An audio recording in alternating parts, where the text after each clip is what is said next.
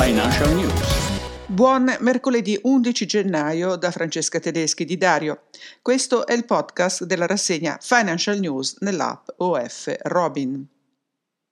La Banca Mondiale ha rivisto in forte ribasso le previsioni sulla crescita mondiale nel 2023, tagliandole a più 1,7% da più 3 di giugno scorso.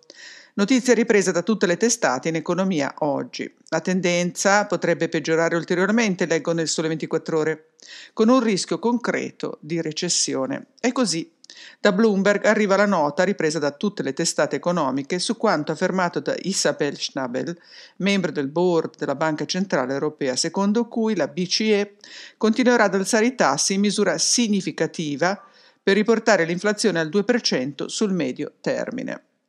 La sua idea è legata soprattutto alle esigenze della cosiddetta transizione verde. Le risponde indirettamente Jay Powell, presidente della Fed, che ieri ha dichiarato che la Federal Reserve non diventerà un policy maker climatico, difendendo a spada tratta l'indipendenza della banca centrale statunitense dall'influenza politica. Sarebbe inappropriato, ha detto, per noi usare la nostra politica monetaria o i nostri strumenti di vigilanza per promuovere un'economia più verde o per raggiungere altri obiettivi basati sul clima. Domani intanto, giovedì 12 gennaio, ne sapremo di più sull'inflazione negli Stati Uniti e questo potrebbe cambiare qualcosa anche nelle decisioni sui tassi. Financial Times sceglie di commentare il bollettino di dicembre della BCE sottolineando che le prospettive di crescita a breve termine sono più deboli per l'Eurozona che negli Stati Uniti e riporta le previsioni. Inflazione complessiva nell'Eurozona più 6,3% nel 2023 a più 3,4% nel 2024, più alta rispetto agli Stati Uniti. Da Bloomberg arriva anche la notizia che ormai la Russia è costretta a vendere il petrolio a 38 dollari al barile. Questo cosa comporterà? Ma ecco che a sorpresa arriva oggi la dichiarazione di Goldman Sachs, che non vede più una recessione nella zona euro, anche se nei prossimi mesi la BCE sarà falco.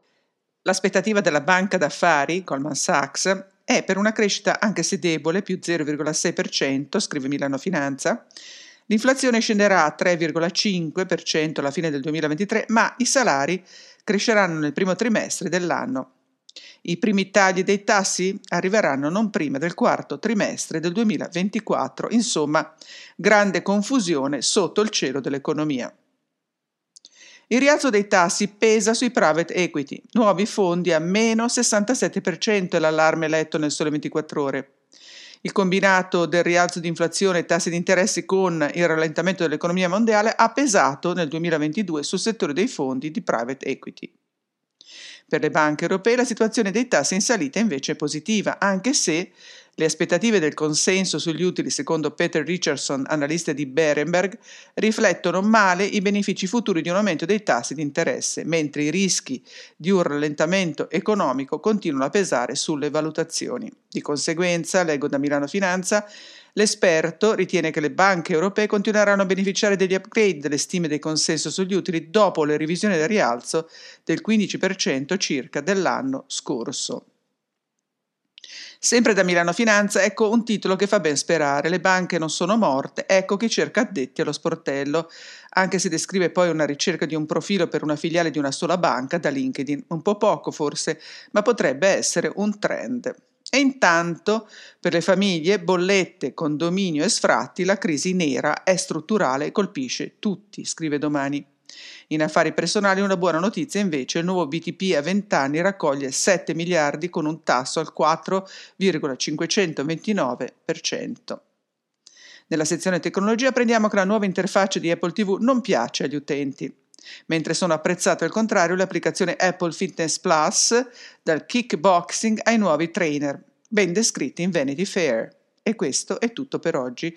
Ricordo che ieri abbiamo pubblicato la bussola PMI con tutte le informazioni sui prodotti da 400 operatori finanziari in tema di small business e oggi pubblicheremo i nostri bouquet, conti, depositi, mutui, prestiti e carte personalizzati per le banche clienti. Potete scaricare se abbonati da offcloud.it.